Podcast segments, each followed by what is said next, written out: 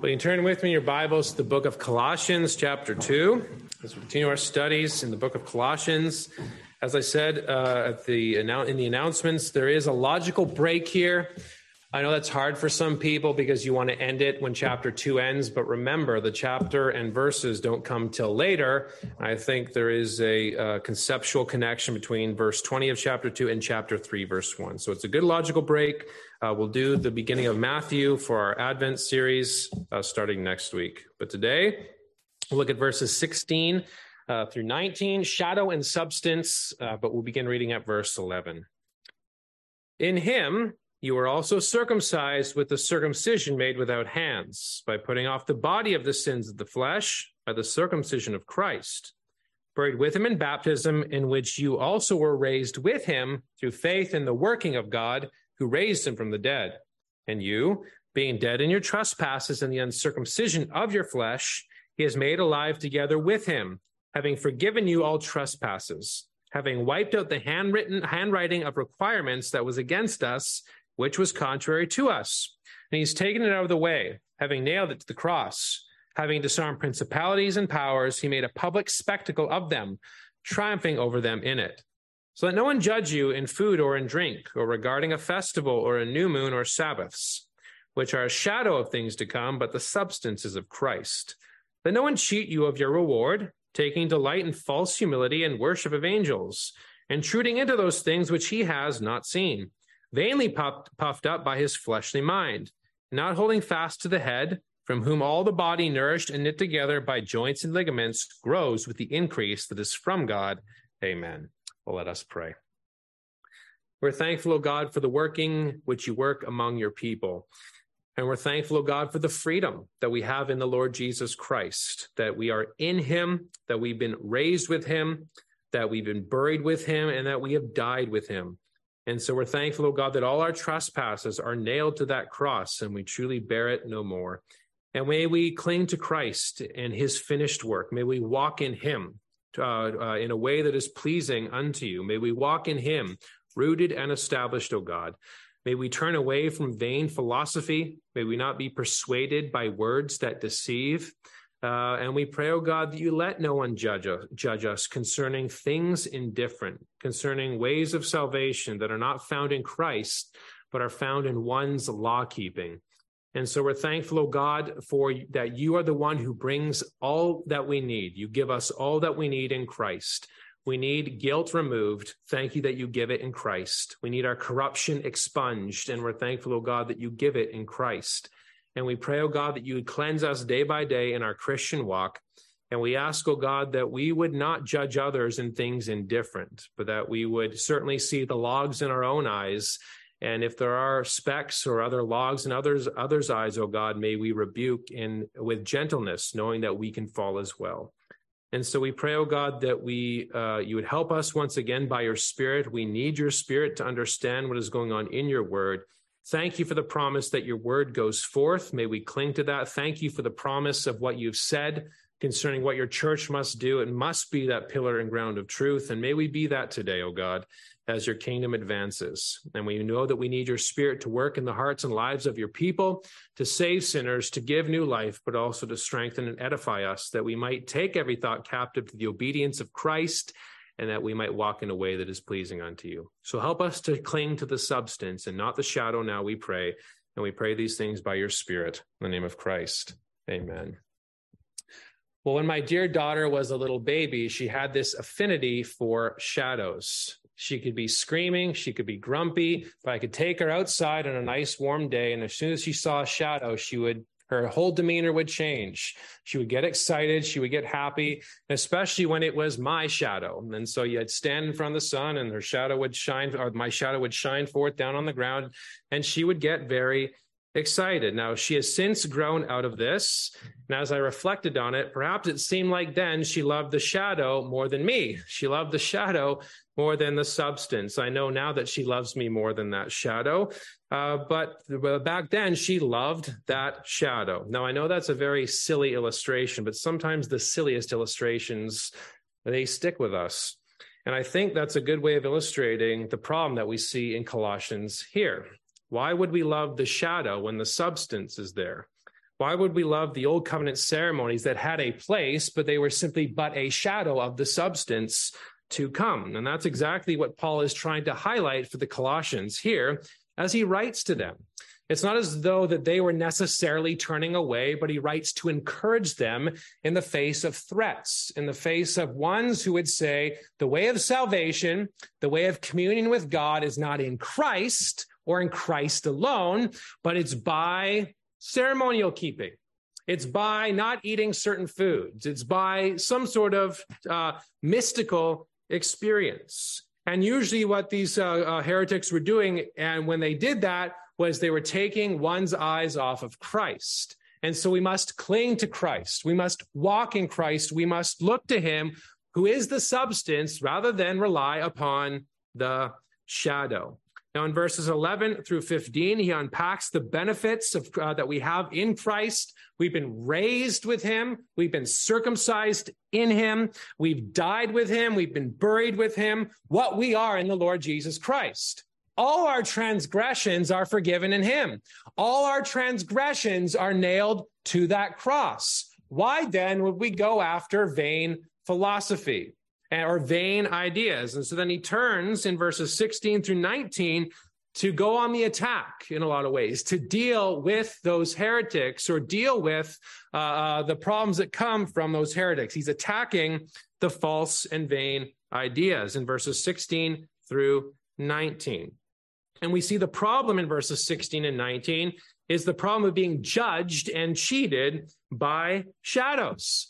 The problem of rendering a judgment by the traditions of men in the Jewish understanding of that, but also rend, uh, uh, rendering judgment by vain philosophy, the Greek aspect of perhaps this blending of ideas at Colossae. And what they were saying was the method of salvation is not through faith in the Lord Jesus Christ, but it was uh, by way of these laws. And the one, uh, the way in which one had communion with God then was then by keeping these laws, by worshiping angels, by having some sort of mystical experience, rather than Christ himself, who came down and tabernacled with his people. Now, there certainly is a modern, there's modern aspects or modern uh, ideas that emerge in our time and space that are similar to this. It's the faith plus group. You need Christ. You only need Christ that first little bit, but then you need all these other things for salvation. It's in by faith and stay in by works. There certainly are those uh, who are out there. But another problem that we can glean from this text, although it's not the main context, but it comes from other passages, is the problem that sometimes Christians can render by our own preferences.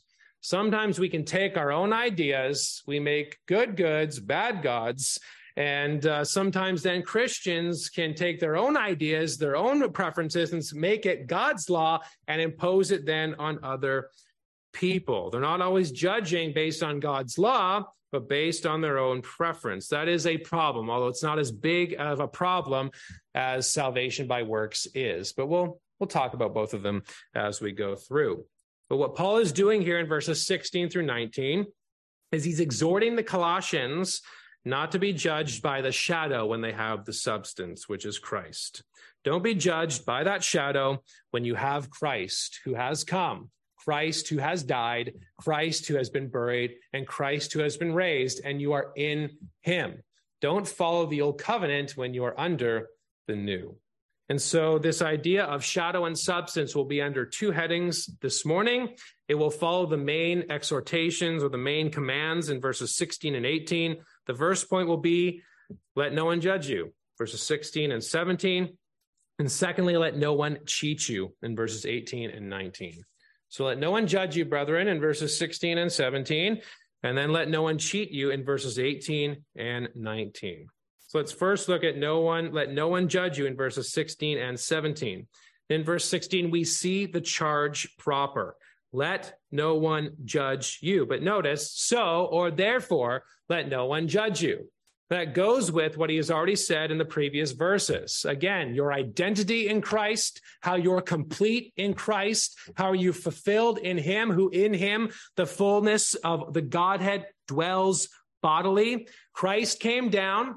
The, the sorry, the Son came down. That is, he took on human flesh. When I say he came down, doesn't mean God It, yeah, he is God, but he takes on human flesh, doesn't change anything about his divinity, but he takes on human flesh. He is fully God and he is fully man, like us in every way, yet without sin. And we see that's how God tabernacles among us. The second person becomes God. And so the incarnation is vital and important. How does God dwell amongst us? And he dwells amongst us in Christ, and he dwells amongst us now as the body with Christ as his head. And the way in which we have communion with God is through Christ, not through mystical experiences, not through what foods you do or do not eat. You have you are dwell you have dwelling in the presence of God in the Lord Jesus Christ, and you are then complete in him. He has taken away your trespasses. He has made a public spectacle of them. He has triumphed over them. So then, let no one judge you. If you are in Christ and rooted and established, therefore let no one judge you. And the implication here is that these false teachers were passing judgment. No, you're not going to get to heaven by just relying upon Christ. You're not going to get to heaven by eating steak. You have to not eat steak. You have to not eat these certain things. You have to not drink these certain things. That's how you're going to get to heaven. They were passing judgment based on their own man made traditions. Now, I should say we're not against the idea of judging. I know in Matthew 7, Jesus says, Judge not lest you be judged. But the way in which one can judge is not based on man's law, but on God's law. And what I mean by that is sometimes in our modern context, people like to take Matthew 7 or perhaps Colossians 2:16 says, "See, it says don't judge me." And it becomes an excuse for their sins. Right? They said, "You can't judge me. God says don't judge." Well, Matt, Jesus says, "Remove the log out of your own eye before you take out the speck." And the image there is that, you know, the specks, they're tiny, minute little things. And the Pharisees were notorious for looking at tiny, minute little things without seeing the giant log protruding from their own eyes. And so, even too, in Matthew 18, how does one engage in the process of discipline? by discerning what sin is and passing a judgment in that way. So the idea of do not judge and let no one judge you is not an excuse for sin. But what he's saying here is let no one judge you concerning man's traditions and concerning your standing before God based on those traditions. And this builds on what he has said already in verses four and eight. Let's don't, uh, now this I say, lest anyone should deceive you with persuasive words. And then verse 8 Beware lest anyone cheat you through philosophy and empty deceit. And he continues to discuss that in verses 16 through 19. So let no one judge you. And notice the content of that judgment. Let no one judge you in food or in drink, or regarding a festival or a new moon or Sabbaths. Now, the emphasis here does seem to be the Mosaic law, although there were certainly sacrificial meals in in uh, in the Greek world as well. This is certainly in First Corinthians chapter eight, but perhaps the dietary laws are in view here. And certainly there were dietary laws for the old covenant people. And when you consider to the temple aspect, Beale has pointed out the temple aspect throughout this book. That's why he talks about how Christ dwells amongst us, how we have dwelling with God. Remember the old covenant, how could they approach unto God? Well, they did have to not eat certain things to approach unto God. The ritual washings, the, the ritual uh, ceremonial laws, that was how they approached unto God. They had to be a separate people to approach unto God. What he's saying here is you've already been separated, already in the Lord Jesus Christ. You've been circumcised in him. You therefore no longer need to worry about whether you have steak or not, or whether you have meat or not, or whether you have certain drink or not. Now, if some if someone in their own preference doesn't want to eat something, that's fine, but it's not a way of salvation. But for the old covenant people, even then it wasn't a way of salvation, but it was how they approached unto God. You see this certainly in Leviticus, a lot of Leviticus, but Leviticus 15 31. I know there he's talking about um, laws concerning bodily discharges, but there is a connection with the tabernacle. In verse 31, Thus you shall separate the children of Israel from their uncleanness, lest they die in their uncleanness when they defile my tabernacle that is among them. One who is unclean could not approach unto God. And certainly the dietary laws are in Leviticus 11 and Leviticus mm-hmm. 20, and certainly in Deuteronomy as well. So there was a place for them, and there certainly was a temple connection. And remember as well, the heretics are saying, I've entered into the temple mystically by my experience and by my so called law keeping. Remember what uh, Paul says in Romans 14. We'll come back to Romans 14, but in Romans 14, he says, The kingdom of heaven is not eating or drinking, is it? The kingdom of heaven is not eating or drinking, but what? Righteousness, hope, and peace. I'm sure I'm paraphrasing. It could be other words, but certainly the kingdom of heaven is righteousness, hope, and peace. But this idea of Judaizer type men is not foreign to the Bible. It's not foreign to the New Testament. I mean, in First Timothy 4, the heretics that Timothy was dealing with were very similar. They were very similar. And that's why Paul writes and talks about how they have doctrines of demons, they have seared consciences. And he talks about how God has given good things in this world to enjoy. But the way of salvation is not because you don't or do eat certain types of meat. Feast days can be a blessing, but they're not a means of salvation. And so let no one judge you then whether you eat or do not eat in food or in drink. But also let no one judge you concerning the Old Testament calendrical uh, festivals.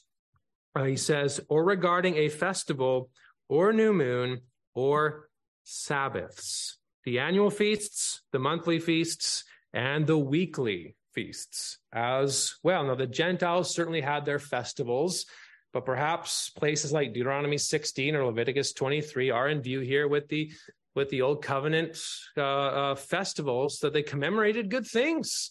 I mean, the you know Pentecost, Passover, uh, the Feast of Booths; those are all good things to commemorate good things that Yahweh did for his people, to recall the uh, his kindnesses towards them. But even then, even the old covenant, even the keeping of those festivals was never meant to be a means of salvation. That's important, isn't it? These men are taking something that was meant to, uh, it wasn't ever meant to be. The old covenant was all about life in the land. The old covenant was all about external, not internal. And these men are then making it internal. They're taking what was earthly and they're making it heavenly. And what they're doing is uh, uh, attributing something to the old covenant that it was never meant to do. And so they're taking these uh, these uh, calendars, these uh, the, cal- the, the the festivals throughout the calendar uh, throughout the year, and they're using them as a way in which one could have communion with God. So festivals, new moons, or Sabbaths. Now, I do need to deal with something here because it comes up a lot. He is not doing away with the fourth commandment here. The fourth commandment is remember the Sabbath day to keep it holy. There is still a new covenant application of that. Namely, it's the Lord's day Christian Sabbath. Those who don't like to argue that the fourth commandment still applies for God's people come to places like Colossians 2. See? Festivals, new moons, or Sabbaths. Now, notice Sabbaths, plural. Uh, it's referring to the various Sabbaths under the Old Covenant. Now, the word Sabbath itself just means rest, and we believe in the rest that comes from Jesus Christ. We do believe that. But even the Old Covenant, the rest for the people was meant to be a good thing to recall various blessings God has bestowed upon them. And certainly those festivals, those uh, were also called Sabbaths. I mean, they had the Sabbath year every seven years. They had jubilees. They had uh, monthly, annually, every seven years. And so there was a Jewish way of partaking in these Sabbaths. But we do believe the Jewish, the Jews also celebrate the seventh day as their Sabbath. But that seventh day is still ceremonial. You see, the seventh day is tied to old creation. The first day or the eighth day is tied to new creation. You see, Jesus never does away with the Sabbath, does he, in Mark chapter 2? He says he's the Lord of the Sabbath. What's interesting there, Jesus could have gone back to Israel and said, See, the Sabbath is only for it. He doesn't do that. He goes back to creation. You see, creation, uh, the Sabbath comes at creation. It's a creation ordinance. And how it then still applies to the new covenant people is in a new creation, new covenant way. And even under the old covenant, it was always meant to be a blessing. How much more under the new covenant is it meant to be a blessing? And a lot of people freak out. Uh, do I have to do this? Do I have to do? No, here's what you get to do. You don't have to think about your job today, and you get to come and worship God. It's a blessed day that is set apart for rest and for worship. And another reason, too, that this is not talking about that is the language of the threefold or the threefold mention of festival, new moon, or Sabbaths is found like six times in the Bible together. It's always referring to festivals, not doing away. It's referring to the Jewish uh, uh, festivals, which again were good, but they're not meant to be a means of or a way of salvation. And if Christ is the Lord of the Sabbath, Mark 2, it is his Lord's Day, Revelation 1. The Christians celebrated on the first day of the week. Hebrews 4 9, there still remains a Sabbath rest for God's people. And there were eighth day Sabbaths in the Old Testament, right? Pentecost is an eighth day Sabbath, and Jubilees is an eighth day Sabbath. And when we say eighth day Sabbath, what we means is the first day, pointing ahead to Christ and the finished work that he has done. And the beautiful thing about us when we gather, we get we rest first, then we work. the other way it's you work then rest. Remember, Sunday's the first day of the week. We come and rest first as a type of the final rest that we have in the Lord Jesus Christ. So the Lord's Day is always meant to be a blessing. We celebrate in a new covenant way. It's always meant to be a boon for God's people rather than a bane.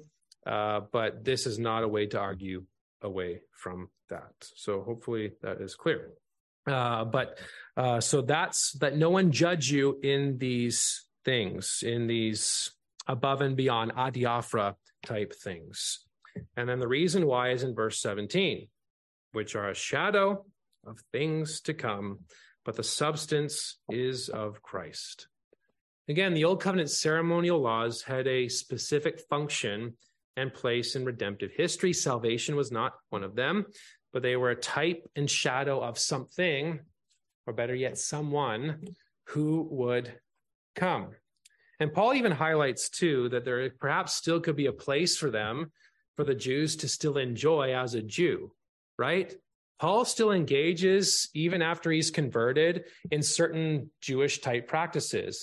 As he makes his way to Jerusalem before he's arrested, it's probable that he takes the Nazarite vow before he goes in there, perhaps to consider the Jews, to consider who they are, that it might be a platform uh, that he might not give unnecessary offense. So he's not saying do away with it. If one is a Jew, one can still enjoy it, but it is not a means of salvation. The charge is let no one judge you concerning these things. Let no one judge you in what these, uh, uh, uh, with respect to your standing before God, whether you do or do not keep them. The reason being, they're a shadow. They're just the silhouette. You have that image where it says there, he says, it's the shadow of the things to come, but the substance or the body. When the sun shines on one's body, it creates a silhouette the shadow and the substance. The shadow points to that substance. And so the old covenant, bulls and goats, the old covenant laws, the old covenant ceremonial laws were pointing to somebody else. I mean, brethren, the answer to the fulfillment of all the law and the prophets is in the Lord Jesus Christ. The Sunday school answer applies. What's the Bible about? Or who's the Bible? Jesus Christ.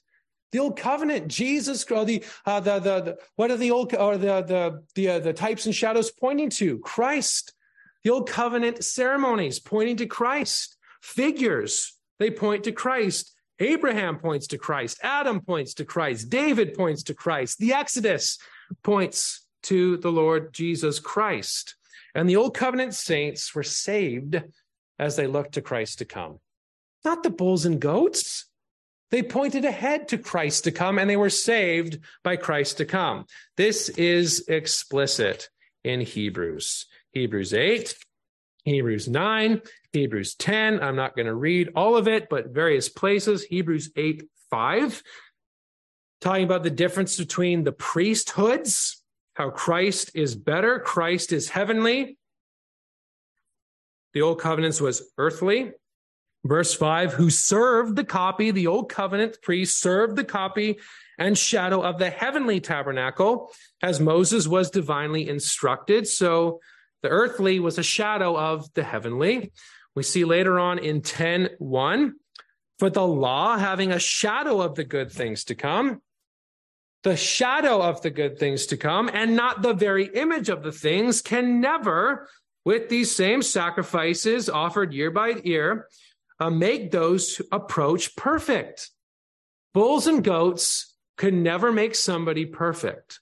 But what those bulls and goats signified is where our perfection and cleansing and washing comes from, namely Christ our Lord. The old covenant saints were not saved by bulls and goats, but as they looked to Christ to come. In Hebrews 9, verses 8 and following, he says, The Holy Spirit indicating this, that the way into the holiest of all was not yet made manifest while the first tabernacle was still standing. Christ has entered into the heavenly tabernacle. And brother, we too then can enter into the heavenly tabernacle because Christ, our high priest, is at the right hand of God the Father. It was symbolic for the present time in which both gifts and sacrifices are offered, which cannot make him who performed the service perfect in regard to the conscience, concerned only with foods and drinks, various washings, and fleshly ordinances imposed until the time of Reformation, Christ's coming. But then he goes on to talk about the heavenly sanctuary in the Lord Jesus Christ. They point to him. All the ceremonial laws are complete in him. It's all found in him. And Davenant has a good lengthy quote to describe all a lot of what a lot of various Old Testament events and uh, institutions, how they point to Christ. He says, The deliverance from Egypt and the Passover of the Jews shadowed forth our deliverance from the powers of hell and the death of Christ. The feast of Pentecost and that celebration of the giving of the law shadowed forth the descent of the Holy Spirit and the writing of the law in tables of the heart by the same Spirit. The Feast of Tabernacles delineated pilgrimage of a pious man through the desert of this world to the heavenly country. The Sabbath represented the spiritual gladness and rest imparted to the conscience by Christ, and the Feast of the New Moon, the enlightening of the church by Christ, the Sun of Righteousness, or the sanctification of a new life. What he's saying there is all the Old Testament points to the Lord Jesus Christ, and in him we tabernacle. We don't need extraordinary religious practices, in him we tabernacle with the Most High. And since in him we tabernacle with the Most High, dear brethren, let no one judge you. I mean, that's the command, isn't it? That's the application. Let no one judge you. But there is also the command judge no one in these things, in man made laws. See, that is a problem. Whether one wishes to celebrate these fest- festivals as a thing indifferent or to be enjoyed, Paul is not against that, is he? That's in Romans 14. Whether one wants to eat or drink, Paul's not against that. When he talks about days in Romans 14, he's not talking about the Sabbath, but talking about feast days. If one wants to celebrate a feast day or not, let them celebrate the feast day we always have to get in each other's business about certain things. I mean, if someone wants to enjoy Christmas, this is where Christmas applies, by the way. Uh, we have a holy day we celebrate every week, which is the gathering of God's people. We celebrate the incarnation and the resurrection every Lord's Day gathering. I know people come in and they're like, what do you do for Christmas? Oh, we have church on the day before or even during Christmas time. And guess what? Christmas on a Sunday this year and we'll be here, well, like we are every Sunday. And for all those people that want a Christmas Eve service next year, Christmas Eve is on a Sunday. And what I've said is that if people really want a Christmas Eve service above and beyond the Lord's Day gathering, that the attendance in the evening service must match or oversee the morning service. That is, you must cherish the day God has given to us above the things that are indifferent. Now, I'm not trying to be Scrooge, okay? If you want to enjoy Christmas, that's perfectly fine. If you don't want to enjoy Christmas, that's perfectly fine. I went through a long period where I just didn't like Christmas and then I had children and now I like it a little bit more. So, I mean, that's perfectly okay. And we ought to be careful. We don't pass judgment on people for that. We ought to ask God to help us to discern what is a man made law and what is actually God's law. It's unfortunate, but we all have our preferences that we think everybody should follow. Everybody and their mom needs to do exactly what we want. And we become the arbiter of truth rather than God Himself. See, the beautiful thing about liberty, brethren, is that we're free in Christ Jesus, are we not? And if God has freed us, and when I talk about freedom, it's not a license for sin, but a freedom to do what God has said, not to have our consciences weighed down by man made laws. And brethren, we all again have our preferences, but we have to be careful. We do not make our preferences a stumbling block for people. That's the that's the, the the principle in Romans 14. He says, "Let him who does not eat despise him who or let him who does eat, let not him who does eat." I'm going to read it. I'm going to get it wrong. Romans 14. 14:3. Let not him who eats despise him who does not eat. And let not him who does not eat judge him who eats, for God has received him. If someone doesn't like burgers and they're a vegetarian, that's fine. But if someone wants to eat burgers, that's fine too. We ought not to judge one another in these areas. And notice what the rule is. If you're the one who can eat, if you're the one who can enjoy, then not don't despise the one who doesn't. But also, if you're the one who does not eat, don't judge him who eats. That's the growth and maturity we ought to seek. A recognition that it's that it's a preference. And understand that. Because so many problems arise when we don't do that very thing. So many issues come up, and I think Romans 14 is helpful. Yes, if something that is good in and of itself cause you to sin, don't do it. That's that's fine. You don't have to do that. But there might be people who have self-control and can enjoy certain things that are not sinful in and of themselves, and we ought not to judge them for that very thing. Now, obviously, the greater problem is when it comes to salvation, when it comes to weighing one down. Hey, here's how you have standing with God. Certainly, the papists, Roman Catholics are the are terrible with this. The Colossian heretics, terrible. But we have liberty and freedom in Christ. Stand fast, therefore, in the liberty which Christ has set you free, and do not again return to that yoke of bondage. And even in Galatians 5, which is where that comes from, he's not saying you can live any way you sort of want to. That's when he jumps into how God's people ought to live free in the Lord Jesus Christ. And we are free because we've died in him. We are free because we're circumcised in him. We're free because we're raised with him, and he is our king. We don't need to be weighed down by the works of the law. So judge no one, but also let no one judge you. We ought not to care sometimes, right? We ought to just let it roll off our backs sometimes. The onus is on the church and on us. Don't let these ones judge you. And the reason being is you're complete in Christ. Don't get offended. Don't get upset. No, I'm free in Christ. This is what Christ has said. Let no one judge you. So, brethren, let no one judge you, verses 16 and 17. Let's then look secondly at no one cheat you in verses 18 and 19. The language of cheating here probably uh, is used in the uh, realm of athletics. That is, perhaps there's a judge who wants to fix the game, and as he fixes that game, he wrongly robs someone of their reward. So it's connected with that judgment type aspect, but in this case, it's in the judgment of an athletic uh, event. And rather than being fair, he is the one who judges wrongly, perhaps bribed, uh, perhaps is probably what's in view, and they cheat. Let no one cheat you of your reward. Let no one take that from you. And perhaps the shift here is more to the philosophical or Greek side of things. Your reward is in Jesus Christ. not in vain philosophy. And the problem of the vain philosophy was they, it was based on not according to Christ.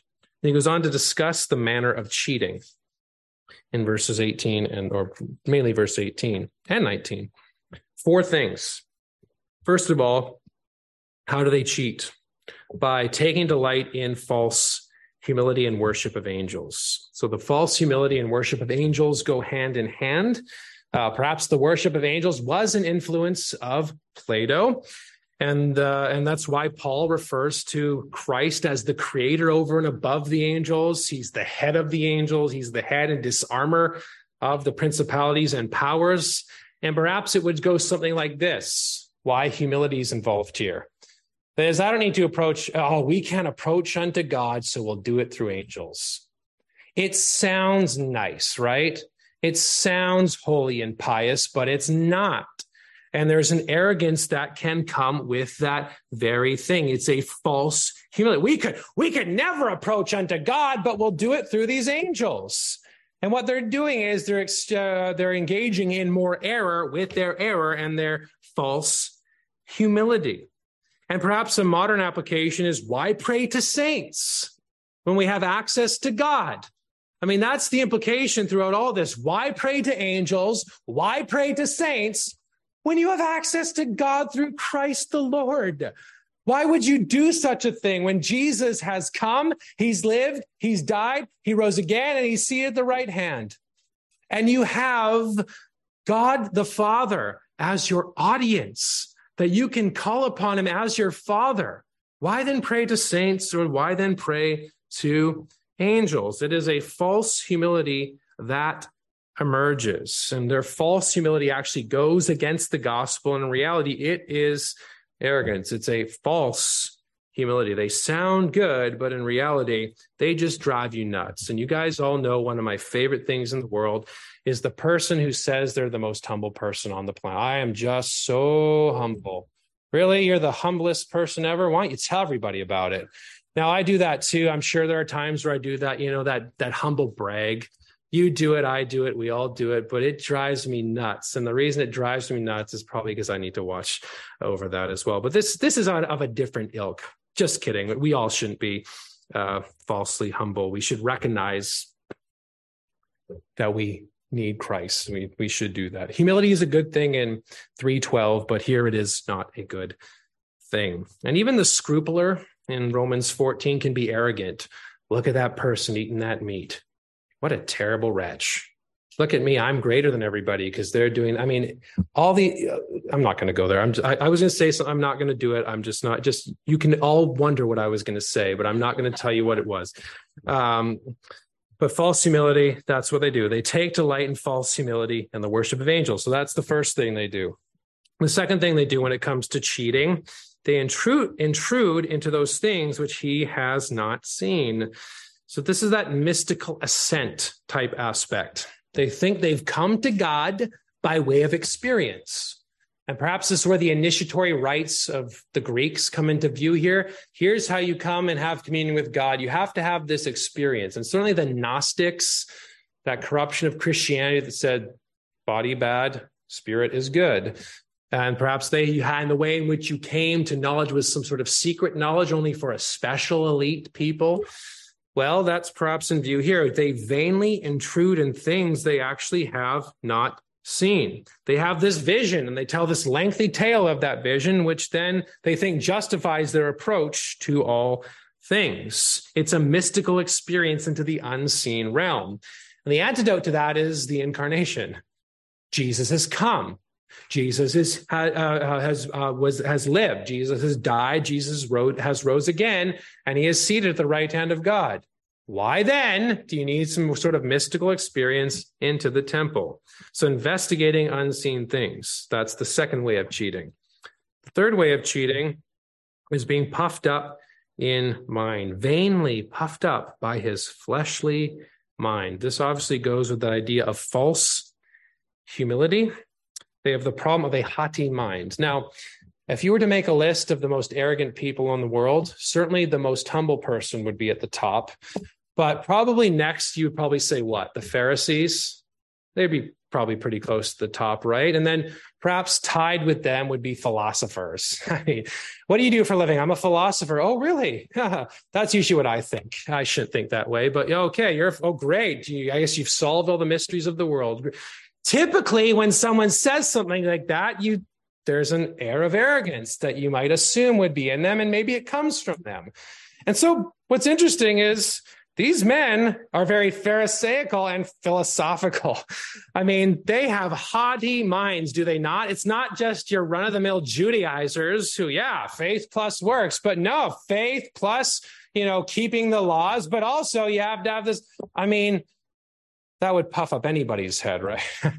I mean, we all struggle with arrogance and pride, and we let things get to our head when we ought not to. And boy, if I was keeping the law pretty well and, and I had an experience, boy, I would think I was the sharpest, most special person there ever was. I already do think I'm the sharpest and most special person there ever was, but that would really tip me over the edge of feeling like the sharpest and most special person there ever was. Vainly puffed up by his fleshly minds. What he's saying here is that their experience then trumps truth.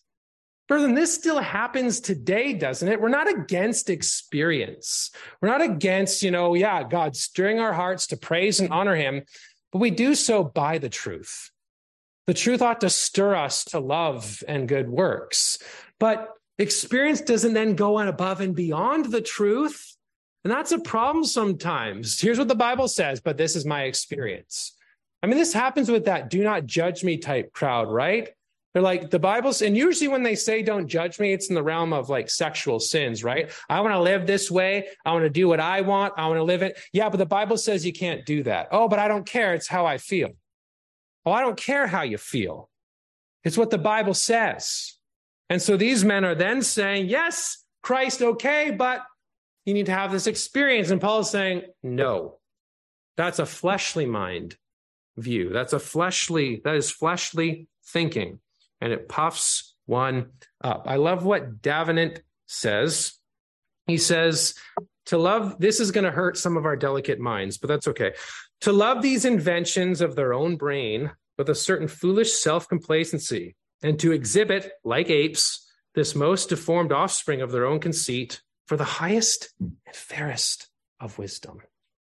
I know, again, we don't like how he called people apes there, but perhaps it's uh, when we consider, you know, how we speak to certain people.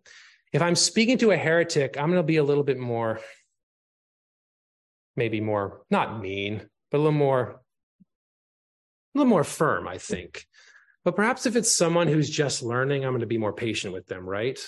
I mean, if someone's meant to be a t- is trying to be a teacher, he can probably, you know, swing a little bit more. Paul calls the circumcision the mutilation in Philippians chapter 3. People don't like that either. I mean, he's throwing digs at them there.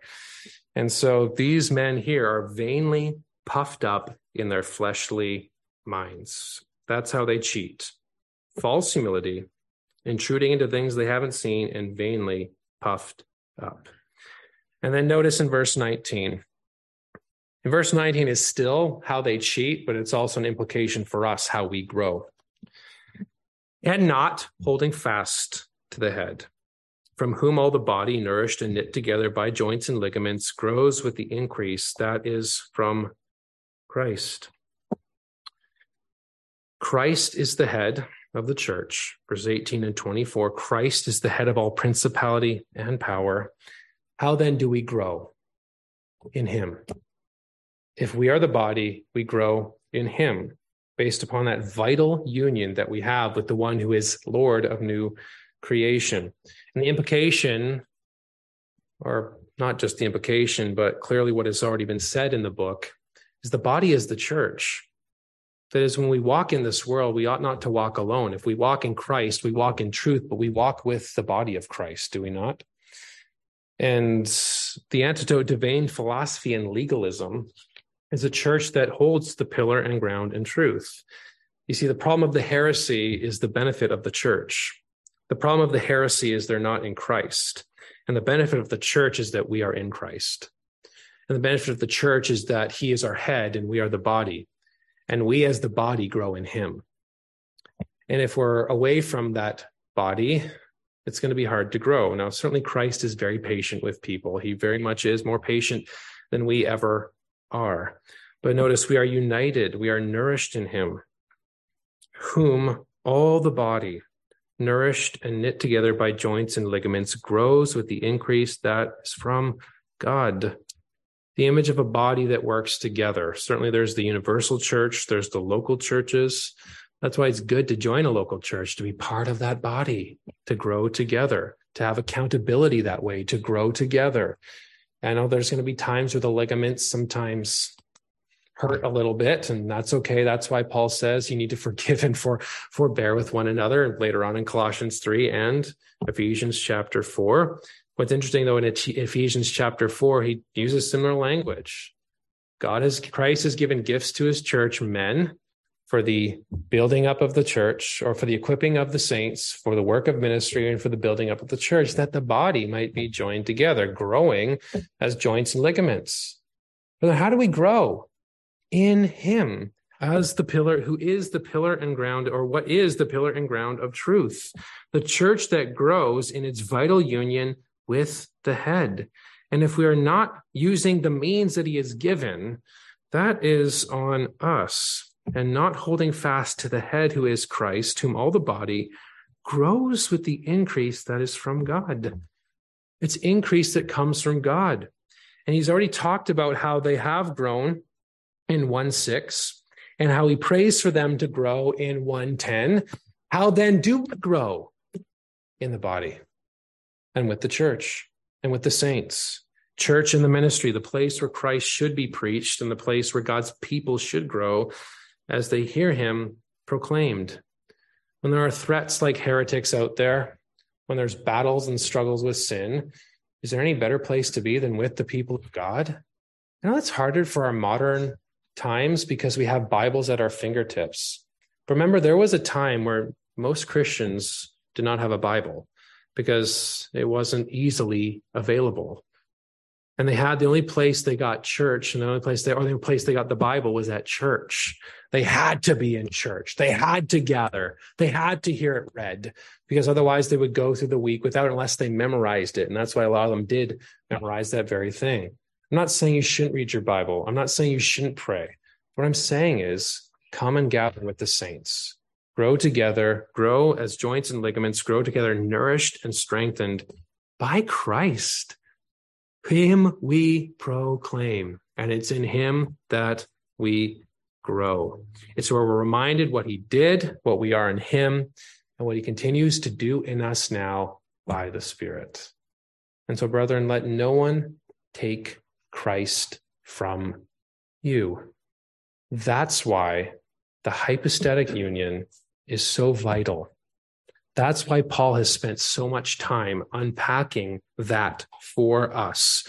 The image of the invisible God, but the one who is the first uh, firstborn over all creation, but also the firstborn from the dead, the one fully God and fully man. It's not some abstract doctrine how there's one person and two natures, but it is crucial for our salvation and for our communion with God. Eadie, the old boys highlighted this. The new boys, not so much. The new boys are all about exegesis, which is good, like unpacking Greek words. That's all fine. But the old boys brought in theology, which was excellent. Eadie says the church can enjoy neither life nor growth if misunderstanding Christ's person or undervaluing his work, it have no vital union with him.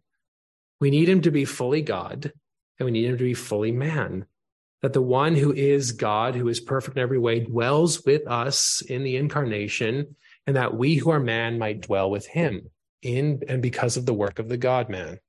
Davenant says, if they acknowledge him to be God, they would seek from him alone grace and salvation.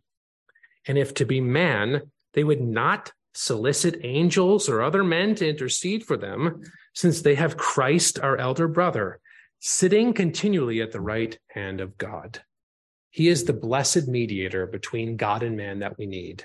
The man, Lord Jesus, the God man, fully God and fully man. Brother, let no one take him from you. what he has done for you, what you are in him.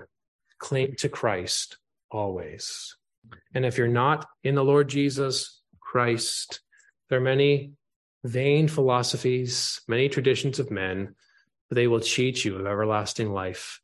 They all say you must do something, all of them. But only in Christ there is mercy and forgiveness through faith in the one who did the work for us. If you believe on him, all your trespasses will be forgiven because there is forgiveness in him. And so, brethren, hold fast to Christ, who is the substance. Do not hold fast to the shadow. Let's pray. O oh Lord our God, we are thankful for your mercy and for your grace toward wretched sinners like us. Thank you, O oh God, that you teach us the truth, but also teach us the problems with other vain ideas out there. Please forgive us, O oh God, for the times where we become um, ones who weigh down others uh, unright, unjustly. Please forgive us, O God, for making our preferences your law, but we're thankful, O God, even in this, there is forgiveness and mercy. And we pray, oh God, that we would always cling to Christ, who is the head, cling to Christ, who is our Savior, always look to him day by day. And thank you, O God, for the church, which is the body of Christ. And may we grow as your people. May we grow in our lives. May we grow in love and care for one another. May we grow in our understanding of who you are and what you've done. Thank you, O God, that you do raise up men, that you do plant churches, that Christ is the one who is proclaimed. And may we continually proclaim him each and every week. And may we love the gatherings. May we love to come and hear about who Christ is and what he has done. Be with those who couldn't be with us, uh, who are providentially hindered. Please help them to return to us very safe uh, soon. Uh, we pray for those who perhaps wayward in this. Please prick their hearts and please work in them by your word, and please bring them back to us as well. And we pray, oh God, if there are any here today who do not know you, please save their souls. Please give them new life. Please uh, teach them that the law only weighs down, but there is mercy and forgiveness in Christ by faith. Thank you that you work. Thank you that you change. Thank you that you are the one who saves and you're the one who brings growth. So bring growth amongst us now, we pray, and may you be glorified in all things. We pray these things in the name of Christ. Amen.